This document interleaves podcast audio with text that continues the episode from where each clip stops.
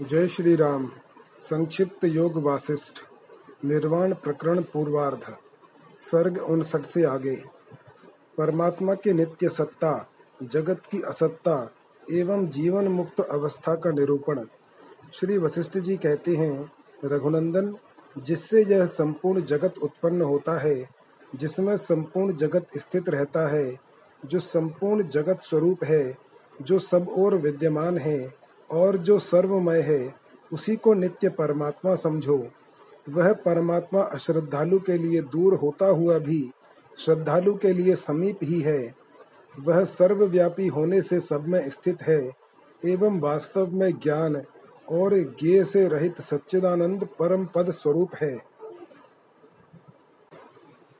वही परम पद सबकी पराकाष्ठा है, वही संपूर्ण दृष्टियों में सर्वोत्तम दृष्टि है, वही सारी महिमाओं की सर्वोत्तम महिमा है तथा वही गुरुओं का भी गुरु है, वही सबका आत्मा है और वही विज्ञान है, वही शून्य स्वरूप है, वही पर ब्रह्म है, वही परम कल्याण है, वही शांत और मंगलमय शिव है, वही परम विद्या है और वही परम स्थिति है। उस परमात्मा में यह जगत अविचार से ही सत्य सा प्रतीत होता है, किंतु वास्तव में विवेक पूर्वक विचार करने से असत है। आदि और अंत से रहित आकाश के समान व्यापक मैं ही परब्रह्म परमात्मा हूँ, मुझसे अतिरिक्त यह संसार कुछ भी नहीं है। यो निश्चय करने पर फिर ब्रह्म स्वरूप मुझ में परिमितता नहीं रह सकती। जो पुरुष इस प्रकार के निश्चय से युक्त रहता है, वह बाहर से लोक शास्त्र की मर्यादा के अनुसार कार्य करने पर भी वास्तव में उत्पत्ति और विनाश से रहित है। जिसका मन सम से भी सम ब्रह्म में लीन होकर फिर न उदित होता है और न अस्त होता है, एवं जिसकी बुद्धि में मन का अभाव है, वह महात्मा ब्रह्म रूप ही है। एकमात्र ब्रह्म भावना से अद्वितीय परम पद पर आरूढ़ हुआ वह महात्मा व्यवहार करता हुआ भी क्षोभ को प्राप्त नहीं होता। व्यवहार करते हुए भी जिस पुरुष के हृदय में मान अपमान से जनित सुख दुख आदि विकार तनिक भी नहीं होते, वह पुरुष मुक्ति का अधिकारी है। वह शांत चेतन परमात्मा अपने आप ही अपने में संकल्प करता है। उसका संकल्प ही संसार है और उसके संकल्प का अभाव ही परम पद है। इसलिए परमात्मा के संकल्प का अभाव होने से ही इस संसार का अभाव हो जाता है। अतः मुनि लोग परमात्मा के संकल्प को ही प्रमाता, प्रमाण एवं प्रमेय आदि रूप संसार चक्र की परंपरा कहते हैं। जैसे सुवर्ण में कला कुंडल आदि सुवर्ण से पृथक नहीं है, वैसे ही परमात्मा का संकल्प यह संसार भी परमात्मा से पृथक नहीं है। परमात्मा के यथार्थ ज्ञान से ही भोग वासना क्षीण हो जाती है और भोग वासना का अभाव ही ज्ञानी का उत्तम लक्षण है। ज्ञान और वैराग्य के कारण तत्वज्ञ पुरुष को संसार के भोग स्वभाव से ही रुचिकर नहीं होते। यह संसार सर्वात्म स्वरूप परमात्मा ही है। इस प्रकार का जिसके हृदय में दृढ़ अनुभव है, वही जीवन मुक्त कहा गया है। किंतु यह जीवात्मा जब तक अज्ञान से आवृत रहता है, तब तक दृश्य विषय भोगों में स्थित हुआ संसार का संकल्प करता रहता है। जब अंतःकरण में उत्तम तत्व ज्ञान का उदय हो जाता है, तब संकल्प विकल्प का यह क्रम बुझे हुए दीपक की भांति शांत हो जाता है। स्वयं प्रकाश चैतन्य रूप संपूर्ण पदार्थों का आश्रय और विषयोन्मुखता से रहित शुद्ध चेतन का जो स्वरूप है, उसे ही तुम परम पद जानो। यह संसार संकल्पमय ही है, इसलिए संकल्प नष्ट हो जाने पर संसार भी नष्ट हो जाता है और फिर सच्चिदानंद परमात्मा ही रह जाता है। पर ब्रह्म परमात्मा के सत्ता सामान्य स्वरूप का प्रतिपादन। श्री वशिष्ठ जी कहते हैं, श्री राम, इस प्रकार सबका आदि परम तत्व सच्चिदानंद घन ही परम पद है। उस सच्चिदानंद घन पर ब्रह्म परमात्मा को यथार्थ ज्ञान से प्राप्त कर यह जीव अज्ञानियों की तरह मृत्यु को नहीं प्राप्त होता, अर्थात वह जन्म मरण से छूट जाता है। उसे प्राप्त कर वह शोचनीय नहीं रह जाता।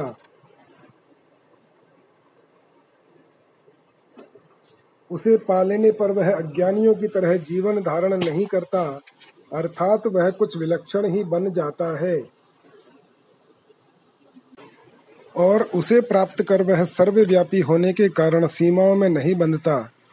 आकाश के समान अनंत परमात्मा के सत्ता सामान्य स्वरूप का यदि जीव थोड़ी देर और थोड़ा सा भी चिंतन करता है तो वह मुक्त चित्त मुनि बन जाता है और उस अवस्था में संसार के समस्त कार्यों को करते हुए भी कभी संतप्त नहीं होता। श्री रामचंद्र जी ने पूछा, महर्षि सत्ता सामान्य शब्द से आप किसे ग्रहण करते हैं? मन, बुद्धि, अहंकार और चित्त का जहाँ लय हो गया हो उस निर्विशेष तत्व को, या मन आदि विशेषताओं से युक्त सविशेष तत्व को? श्री वशिष्ठ जी ने कहा, श्री राम जो सर्वव्यापक आदि और अंत से रहित तथा सदा समभाव से स्थित है, वह ज्ञान से प्राप्तव्य एवं संपूर्ण वस्तुओं का तत्वभूत ब्रह्म ही यहाँ पर सत्ता सामान्य शब्द से कहा गया है।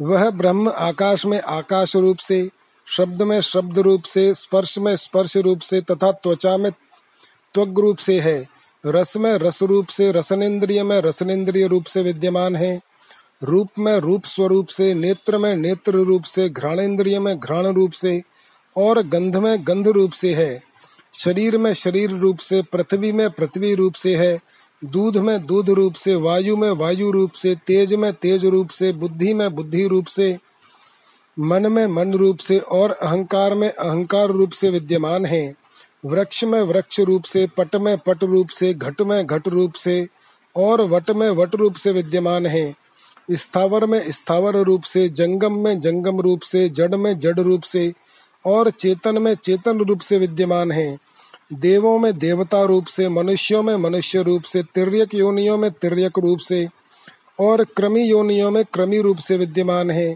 काल के क्रम में काल रूप से, ऋतुओं में ऋतु रूप से एवं त्रुटि, क्षण, निमेष आदि में भी वह सर्वव्यापी ब्रह्म ही उस रूप से विद्यमान है। इस प्रकार सभी पदार्थों में तत् तत् रूप से रहता हुआ परम ब्रह्म परमात्मा सत्ता सामान्य स्वरूप से उसी तरह उनसे अभिन्न है जैसे समुद्रगत कल्लोल, जलकण तथा लहरें जल सामान्य से अभिन्न है। सब में समान भाव से सत्ता रूप से व्यापक होने के कारण वह परमात्मा ही सत्ता सामान्य कहा गया है। श्री राम सत्य चिन्मय स्वरूप इस परमात्मा द्वारा कल्पित होने के कारण इन पदार्थों की अनेक रूपता वैसे ही मिथ्या है, जिस प्रकार बालक द्वारा परछाई में कल्पित प्रेत। श्री वाल्मीकि जी कहते हैं, भरद्वाज मुनि वशिष्ठ के इतना कह चुकने पर दिन बीत गया, सूर्य अस्ताचल को चले गए, सभासद गण भी सायंकालिक कृत्य, स्नान, संध्योपासना आदि करने के लिए मुनि को नमस्कार करके उठ गए और रात बीतने पर सूर्य देव की किरणों के साथ ही फिर दूसरे दिन सभा में प्रविष्ट हुए। संसार के मिथ्यात्व का दिग्दर्शन तथा मोह से जीव के पतन का कथन। श्री राम जी ने पूछा, मुने जिस प्रकार हम लोगों के लिए स्वप्न के नगर, राजधानियां तथा राज्य मिथ्या हैं, उसी प्रकार यदि ब्रह्मा आदि के लिए भी शरीर धारण एवं उत्पन्न हुआ यह जगत, संपूर्ण जगत मिथ्या ही है, तो हम लोगों को इसकी सत्यता में अत्यंत दृढ़ विश्वास क्यों होता है? श्री वशिष्ठ जी ने कहा, श्री राम प्रजापति ने इस सृष्टि के पूर्व जो सृष्टि रचना की थी वह भी हमारे अनुभव में आने वाली वर्तमान सृष्टि के समान ही सत्य प्रतीत होती थी, तथापि वह ब्रह्मा जी का संकल्प होने के कारण वास्तविक न थी। इसी प्रकार यह सृष्टि भी वास्तविक नहीं है। सच्चिदानंद परमात्मा के सर्वव्यापी होने से जीव भी सर्वव्यापी है और उस परमात्मा की सत्ता से ही यह संसार सत्य सा भासित होता है, किंतु वास्तव में यह संसार अज्ञान से उत्पन्न होता है और तत्व ज्ञान से नष्ट हो जाता है। श्री राम सोए हुए पुरुष को अपने तथा अन्य सभी पदार्थों के रूप में दिखने वाला स्वप्न जैसे मिथ्या है, वैसे यह दृश्य संसार भी मिथ्या है। जो स्वप्न का संसार पुरुष से उत्पन्न है वह पुरुष का स्वरूप ही है, जैसे किसी बीज से उत्पन्न वृक्ष सहित फल बीज रूप ही है। यह बात भली प्रकार अनुभूत है। जो असत्य से उत्पन्न होता है उसे असत्य ही समझो।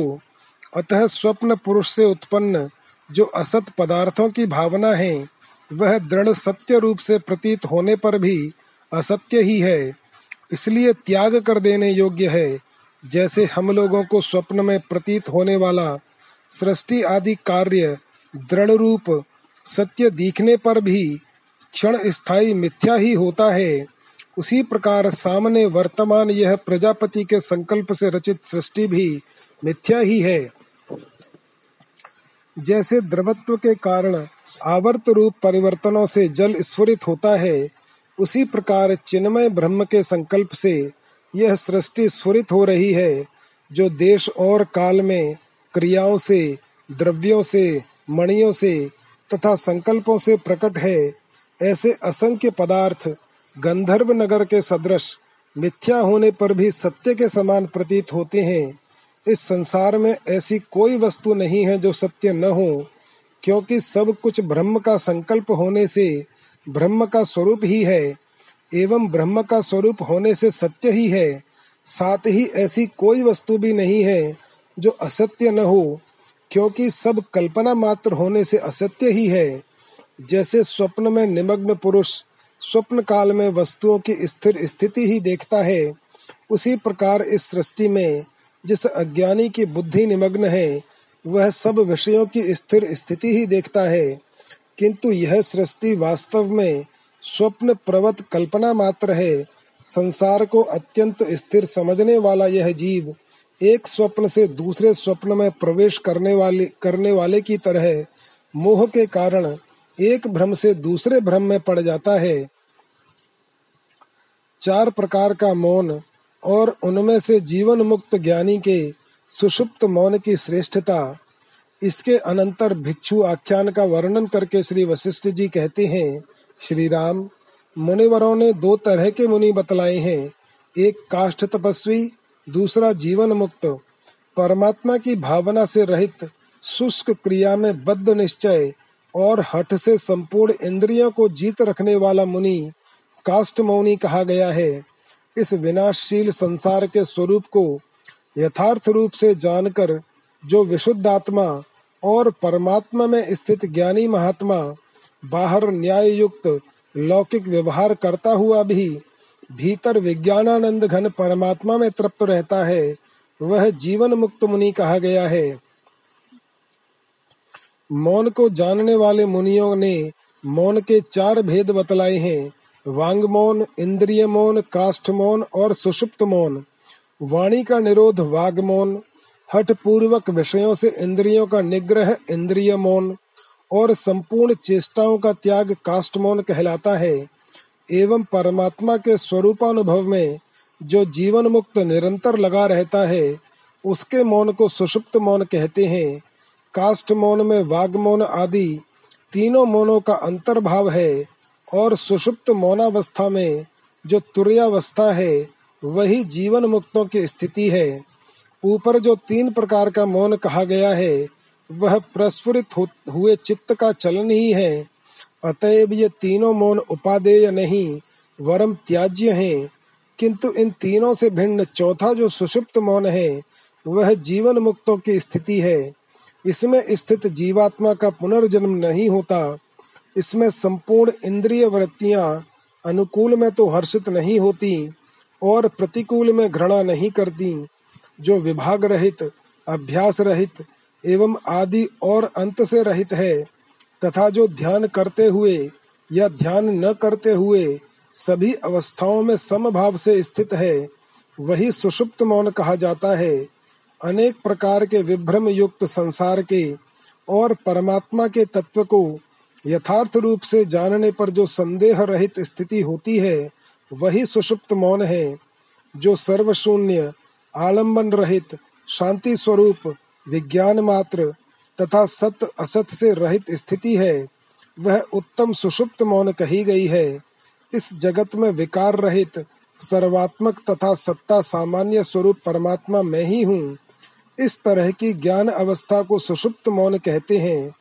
ब्रह्मभूत श्री राम भद्र जागृत अवस्था में सब और भली भांति व्यवहार करता हुआ अथवा संपूर्ण व्यवहारों को छोड़कर समाधि में स्थित हुआ जीवन मुक्त देह युक्त होने पर भी संपूर्ण निर्मल शांत वृत्ति से युक्त तुरीयावस्था में ही स्थित एवं विदेह स्वरूप ही है। सांख्य योग और अष्टांग योग के द्वारा परम पद की प्राप्ति। श्री वशिष्ठ जी कहते हैं, श्री राम जड़ आकाश से भी अत्यंत स्वच्छ चेतन स्वरूप परमात्मा काश है और उस परमात्मा काश भाव की प्राप्ति ही परम श्रेय मोक्ष है। वह कैसे प्राप्त की जाती है यह मैं बतलाता हूँ, सुनो। परमात्मा के यथार्थ ज्ञान से और नित्य एक रस समाधि से जो सांख्य योग के द्वारा ज्ञानी हुए हैं वे सांख्य योगी कहे गए हैं। जो प्राण आदि वायुओं के संयम पूर्वक अष्टांग योग के द्वारा अनामय आदि अंत से रहित परम पद को प्राप्त हो गए हैं वे योग योगी कहे गए हैं। वह स्वाभाविक परम शांत पद सभी योगियों के लिए उपादेय है। कुछ लोग उस पद को सांख्य योग द्वारा प्राप्त हो चुके हैं और कुछ लोग इसी देह से अष्टांग योग के द्वारा प्राप्त हो चुके हैं।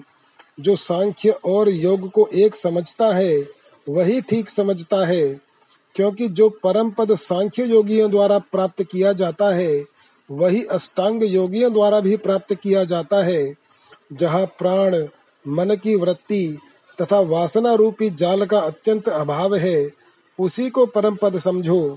वासना को ही चित्त कहते हैं, वही संसार का कारण है। वह चित्त सांख्य या योग दोनों में से किसी एक साधन के द्वारा विलीन होकर संसार की निवृत्ति का कारण हो जाता है। यह संसार मन के संकल्प से उत्पन्न हुआ है, उससे उत्पन्न ममता, अहंता, संसृति, उपदेश्य, उपदेश आदि बंध और मोक्ष की सत्ता ही कहाँ है, अर्थात सब संकल्प मात्र हैं। एक विज्ञानानंद घन परमार्थ तत्व का दृढ़ अभ्यास, प्राणों का विलीन होना तथा मनोनाश यही मोक्ष शब्द के अर्थ का संग्रह है, यानी यही मोक्ष के साधन हैं। श्री राम इन तीनों उपायों में मनोनाश को ही मुख्य साध्य जानो। मनोविनाश जितना ही शीघ्र होगा उतना ही शीघ्र कल्याण होगा। परमात्मा के यथार्थ ज्ञान से सभी पदार्थों का अभाव हो जाता है, जिससे वासना का विनाश होने पर प्राण और चित्त का वियोग हो जाता है। फिर भली भांति शांत हुआ मन देह रूपता को प्राप्त नहीं होता। मन के विनाश से ही जीवात्मा को परम पद की प्राप्ति होती है। अतः मुनिगण वासना को ही मन जानते हैं। चित्त का स्वरूप केवल वासना ही है। उस चित्त का अभाव होने पर परम पद प्राप्त हो जाता है। रामभद्र रज्जू में सर्प भ्रम के सदृश मिथ्या रूप इस संसार का स्वयं ही विवेक ज्ञान से अच्छी तरह विनाश हो जाता है। एक विज्ञानानंद घन परमार्थ तत्व का दृढ़ अभ्यास, प्राण निरोध और मनोविनाश ये जो तीन उपाय हैं इनमें से किसी एक की सिद्धि हो जाने पर ही दूसरे भी परस्पर सिद्ध हो जाते हैं। ताड़ के पत्तों से निर्मित पंखे को चलाना जब बंद कर दिया जाता है तब पवन जैसे अपने आप शांत हो जाता है, वैसे ही जब प्राण रूप वायु का स्पंदन शांत हो जाता है तब मन भी अपने आप शांत हो जाता है। जैसे वायु का चलना रुक जाने पर गंध का प्रसार भी रुक जाता है, वैसे ही मन का चलना रुक जाने पर प्राण वायुओं का चलना भी रुक जाता है। सभी प्राणियों के प्राण और चित्त दोनों उसी प्रकार एक दूसरे से निरंतर मिले जुले रहते हैं। जिस प्रकार पुष्प और गंध एवं तिल और तेल एक दूसरे से निरंतर मिले जुले रहते हैं, आधार और आधेय के समान अर्थात अग्नि और उष्णता के समान दोनों में से किसी एक का विनाश हो जाने पर दोनों विनष्ट हो जाते हैं और अपने विनाश के द्वारा वे दोनों जीवात्मा के लिए एक महान मोक्ष नामक कार्य संपन्न कर देते हैं। एक ब्रह्म तत्व के दृढ़ अभ्यास से द्वैत वासना से रहित होकर मन शांत हो जाता है और इससे प्राण भी शांत हो जाता है, क्योंकि प्राण का स्वभाव मन के साथ विलीन हो जाना ही है। मनुष्य को एक सुदृढ़ परमात्म तत्व में तब तक तदाकार वृत्ति बनाए रखनी चाहिए जब तक उस वृत्ति का ही अभ्यास के द्वारा अभाव न हो जाए, क्योंकि निग्रह वृत्ति से युक्त पुरुषों का चित्त स्वयं ही प्राणों के साथ विलीन हो जाता है और परम तत्व अवशिष्ट रह जाता है। चित्त जिसी किसी वस्तु में तन्मय हो जाता है वह शीघ्र तद्रूप ही बन जाता है। अतः दीर्घ काल तक परमात्म तत्व के अभ्यास से वह समस्त विशेषों से मुक्त होकर निर्विशेष ब्रह्म रूप ही हो जाता है। श्री राम, यदि परम पद में चित्त मुहूर्त मात्र भी विश्राम को प्राप्त हो जाए तो उसे तुम ब्रह्म रूप में ही परिणत हुआ समझो, जिसमें अविद्या का अभाव हो चुका है। ऐसा विशुद्ध चित्त सत्व शब्द से कहा जाता है, जिसमें संसार की बीज रूपा वासना दग्ध हो गई है। वह चित्त फिर कभी ब्रह्म रूपता से अलग नहीं होता, क्योंकि वह ब्रह्म में तद्रूप हो गया है। जिसकी अविद्या निवृत्त हो चुकी है, जो सत्य भाव में स्थित है, जो वासना रहित हो चुका है, ऐसा कोई विरला मनुष्य आकाश के समान निर्गुण निराकार विज्ञानानंद घन परम तत्व को देखता है और तत्काल मुक्त हो जाता है। वेताल और राजा का संवाद। श्री वशिष्ठ जी कहते हैं, रघुनंदन, जिस अवस्था में जीव ब्रह्म हो जाता है और चित्त का विनाश हो जाता है तथा विवेक पूर्वक विचार से अविद्या का अंत अभाव हो जाता है, वही जीवात्मा का मोक्ष कहा जाता है। मृग तृष्णा जल की तरह मिथ्या मन तथा अहंता आदि प्रपंच क्षण भर के लिए ही प्रतीत होते हैं और पूर्वोक्त विवेक पूर्वक विचार से विलीन हो जाते हैं। भद्र, इस संसार रूपी स्वप्न विभ्रम के संबंध में वेताल द्वारा किए गए इन शुभ प्रश्नों को तुम सुनो, जो मुझे प्रसंगवश स्मरण हो आए हैं। विंध्याचल के महान वन में एक विशालकाय वेताल रहता था। किसी समय वह गर्भ में भरकर प्राणियों को मार डालने की इच्छा से किसी नगर में गया। पहले वह बेताल किसी एक सज्जन नामक राजा के देश में रहता था। उस राजा द्वारा किए गए अनेक वध के योग्य मनुष्यों की बलि के उपहार से सदा तृप्त होकर वह सुख से रहता था। सामने आए हुए निरपराधी मनुष्य को वह भूख से पीड़ित होने पर भी अकारण नहीं मारता था, क्योंकि श्रेष्ठ पुरुष न्याय के ही पक्षपाती होते हैं। किसी समय न्यायोचित भक्ष्य न मिलने के कारण अरण्यवासी वह वेताल क्षुधा से प्रेरित हो न्याय प्राप्त मनुष्य का भक्षण करने के लिए नगर के भीतर चला गया। उस नगर में प्रजा रक्षा के लिए रात्रि में विचरण करता हुआ राजा उसे मिला।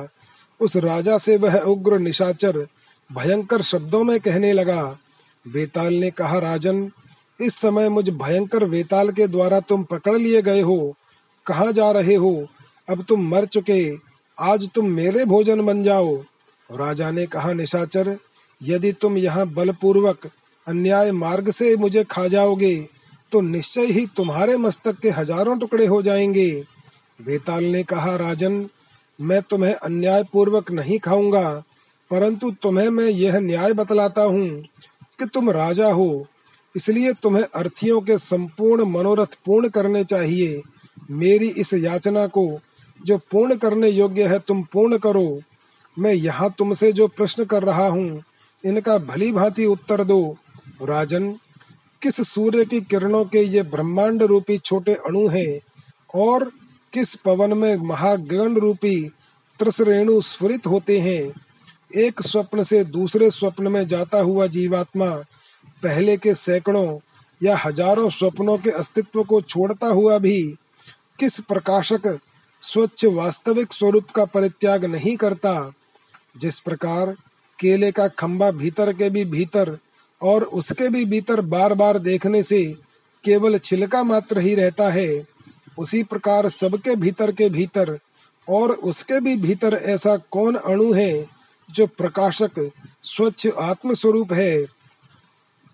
ब्रह्मांड, आकाश, भूतों के आधारभूत भुवन, सूर्यमंडल तथा मेरु, ये सब जो बड़े बड़े महान पदार्थ प्रसिद्ध हैं, ये अणुत्व धर्म न छोड़ने वाले ऐसे किस अणु के परमाणु हैं?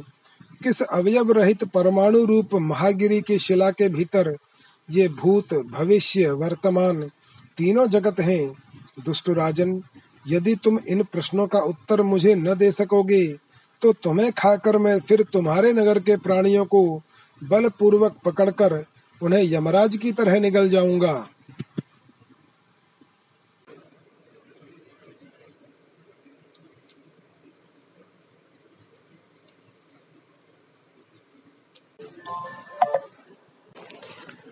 वेतालकृत 6 प्रश्नों का राजा द्वारा समाधान। श्री वशिष्ठ जी कहते हैं, रामभद्र, जब ऐसा कहकर वेताल चुप हो गया तब वह राजा हंसकर यह कहने लगा। राजा ने कहा, वेताल, यह चराचर जगत रूपी फल उत्तरोत्तर 10 गुण पंचभूतों की परत से घिरा हुआ है, अर्थात इस जगत के सब ओर पृथ्वी का घेरा है। उसके बाद पृथ्वी से 10 गुना जल, जल से 10 गुना तेज, तेज से 10 गुना वायु और वायु से 10 गुना आकाश है।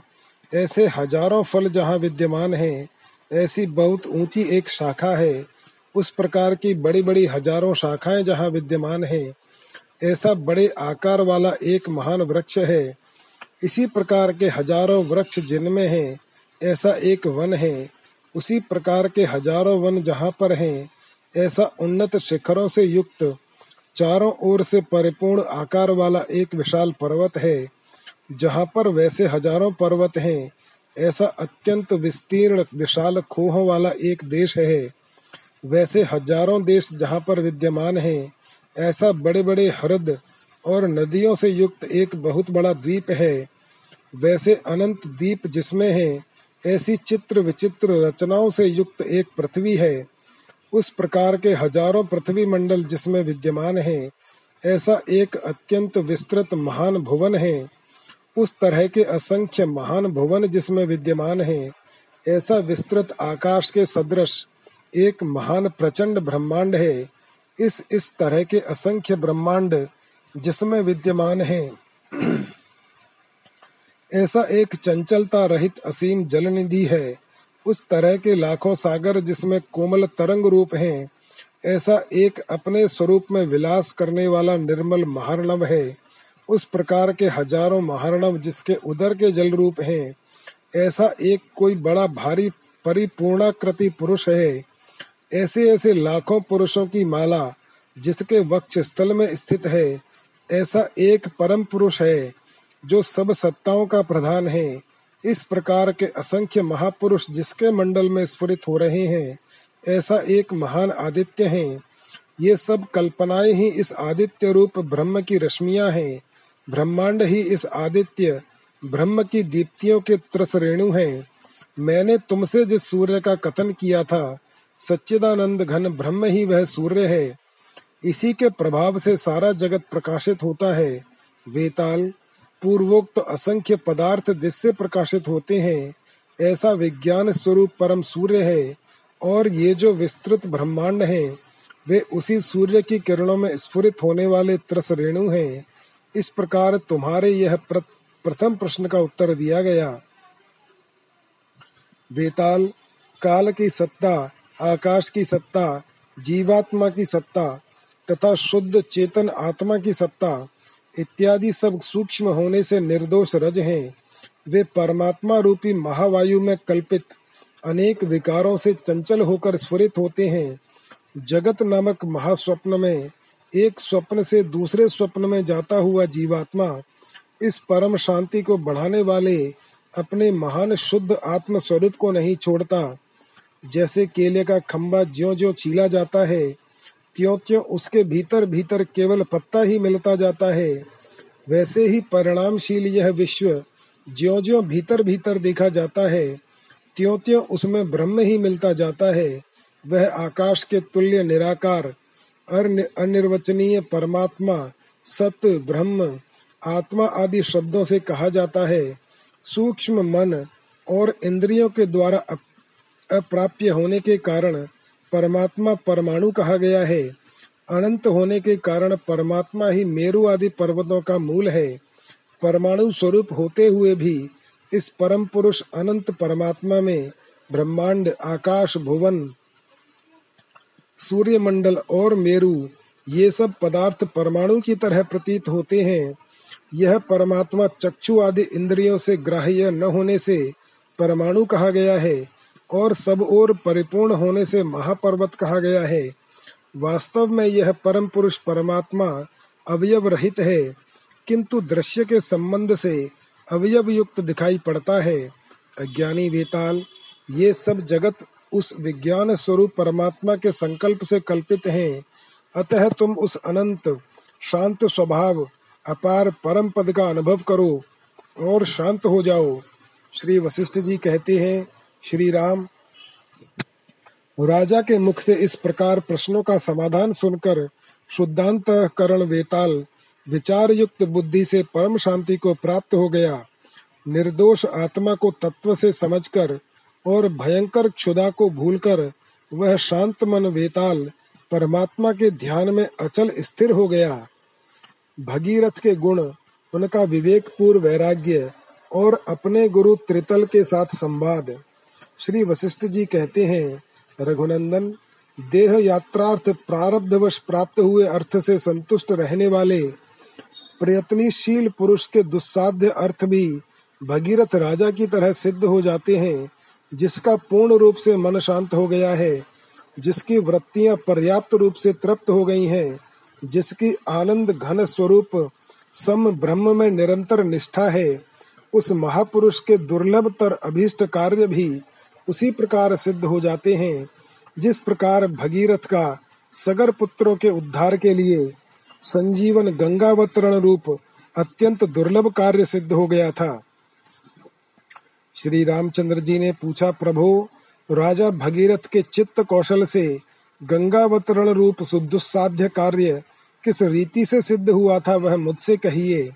श्री वशिष्ठ जी ने कहा, श्री राम, समुद्रों से युक्त पृथ्वी का एक अत्यंत धार्मिक भगीरथ नाम का राजा हो चुका है। वह राजमंडल में सबसे श्रेष्ठ था। चंद्रमा की तरह प्रसन्न मुख एवं चिंतामणि के सदृश अभीष्ट अर्थों को देने वाले इस राजा से याचक गण अपने संकल्प के अनुसार ही अभीष्ट अर्थ प्राप्त करते थे। वह श्रेष्ठ पुरुषों की रक्षा के लिए निरंतर धन देता था, न्याय से प्राप्त तृण भी लेता था। वह याचकों की अभीष्ट सिद्धि के लिए चिंतामणि के सदृश था। मृदु और शीतल स्पर्श वाला वह ब्रह्म तत्व ज्ञानियों की सन्निधि में उनके चित्त को आह्लादित करता हुआ उसी प्रकार द्रवीभूत हो जाता था, जिस प्रकार चंद्रमा की सन्निधि में चंद्रकांत मणि। उसने अगस्त्य मुनि द्वारा शोषित सागर को गंगा के प्रवाह से उसी तरह पूरा कर दिया, जिस तरह याचकों के समूह को धन से पूरा किया था। पातालवासी अपने पूर्वजों को उस लोकबंधु ने गंगा रूपी सीढ़ी लगाकर ब्रह्मलोक में पहुंचाया।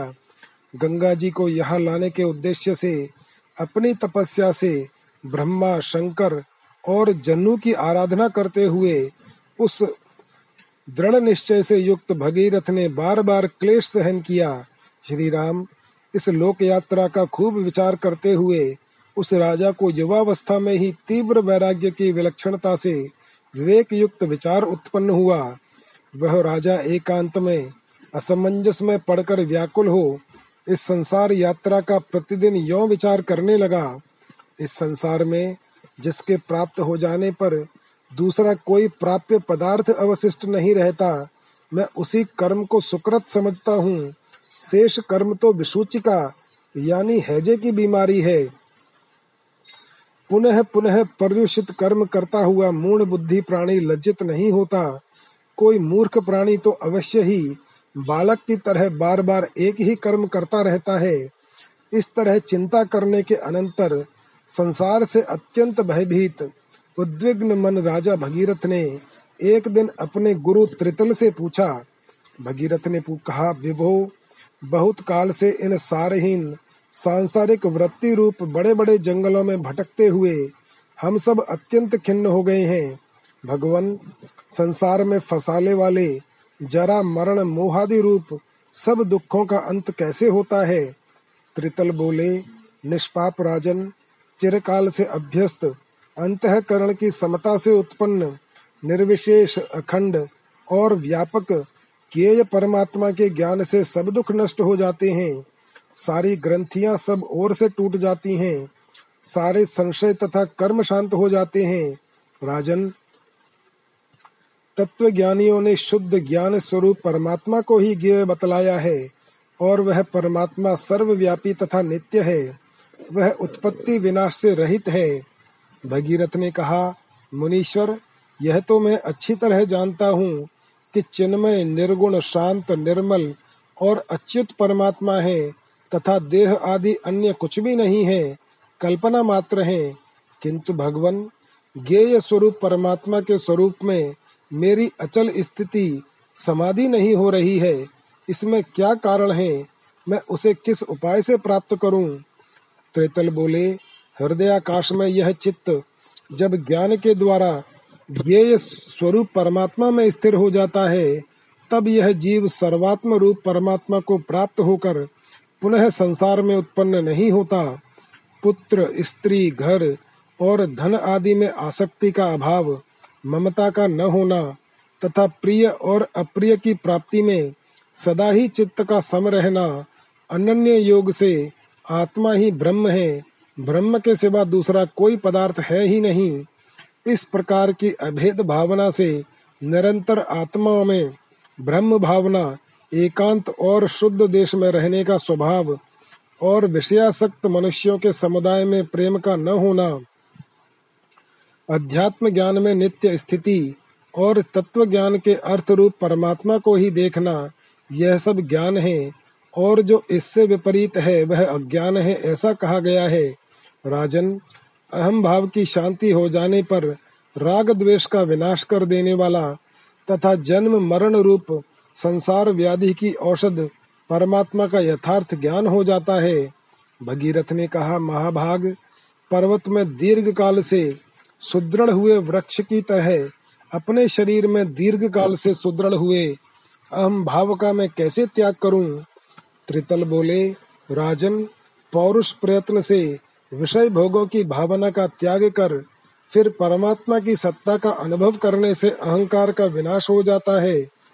जब तक संपूर्ण पदार्थों का सर्वथा त्याग नहीं किया जाता, तब तक यह अहंकार बना रहता है। यदि तुम विवेक पूर्वक विचार बुद्धि से सबका परित्याग करके निश्चल होकर स्थित हो जाओ, तो अहंकार का अभाव होकर तुम परम पद स्वरूप परमात्मा को प्राप्त हो जाओगे। यदि तुम्हारे संपूर्ण राज चिन्ह आदि विशेषणों का त्याग हो जाए, यदि तुम भय से रहित हो जाओ, यदि तुम समस्त धनादि की इच्छाओं का त्याग कर दो, यदि तुम शत्रुओं के लिए ही संपूर्ण ऐश्वर्य का त्याग करके और अकिंचन भाव को प्राप्त कर अहम भाव से निवृत्त हो जाओ, यदि तुम अपने देह के अभिमान से रहित होकर उन सब शत्रुओं में ही भिक्षाटन करने लगो, तो तुम उच्च से उच्च स्थिति को प्राप्त होकर परम पद रूप परमात्मा को प्राप्त हो जाओगे। राजा भगीरथ का सर्वस्व त्याग, भिक्षाटन और गुरु त्रितल के साथ निवास भगीरथ को पुनः राज्य प्राप्ति और ब्रह्मा रुद्र आदि की आराधना करने से गंगा जी का भूतल पर अवतरण। श्री वशिष्ठ जी कहते हैं, श्री राम तदनंतर उन गुरु जी के मुख से इस प्रकार का उपदेश सुनकर राजा भगीरथ मन में कर्तव्य निश्चित कर उसके अनुष्ठान में तत्पर हो गया। कुछ ही दिन व्यतीत होने पर राजा भगीरथ ने एकमात्र सर्व त्याग की सिद्धि के लिए अग्निष्टोम यज्ञ का अनुष्ठान किया। उसमें उसने ब्राह्मणों तथा अपने बंधुओं को गऊ, पृथ्वी, घोड़े, सुवर्ण आदि समस्त धन दे दिया। तदनंतर उसने संपूर्ण धन से खाली तथा चिंता मग्न मंत्री, नागरिक, प्रजा आदि से युक्त अपने राज्य को तृण के समान समझकर सीमा के पास के अपने शत्रु को दे दिया। जब महल, मंडल एवं राज्य पर शत्रु ने अधिकार कर लिया, तब मननशील राजा भगीरथ एकमात्र कटी वस्त्र धारण किए अपने मंडल से निकल गया। अपने मंडल से निकलकर धैर्यवान राजा भगीरथ ने अपनी राजधानी से बहुत दूर के गांवों और वनों में निवास किया, जहां लोग उसके नाम रूप को नहीं पहचान सकते थे। इस प्रकार व्यवहार करते हुए राजा थोड़े ही समय में समस्त ऐषणाओं से रहित हो उत्तम उपरति के कारण परमात्मा में परम विश्राम को प्राप्त हो गया। किसी समय राजा भगीरथ घूमता हुआ अपने नगर में ही चला आया और वहां उसने अनेक घरों, नागरिकों और मंत्रियों से भिक्षा की याचना की। उन नागरिकों और मंत्रियों ने राजा भगीरथ को पहचान लिया और उन विषाद युक्त लोगों ने पूजन सामग्री से विधिवत उसकी पूजा की। प्रभु, आप अपना राज्य ले लीजिए।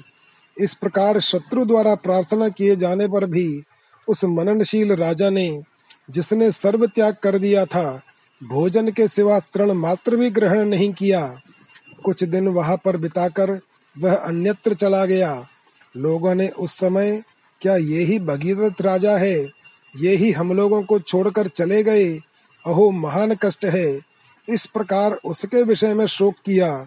तदनंतर दूसरे स्थानों में विचरण करते हुए शांत चित्त, स्थिर बुद्धि एवं परम सुखी वह नरेश किसी समय अपने आत्माराम त्रितल नामक गुरु के पास गया।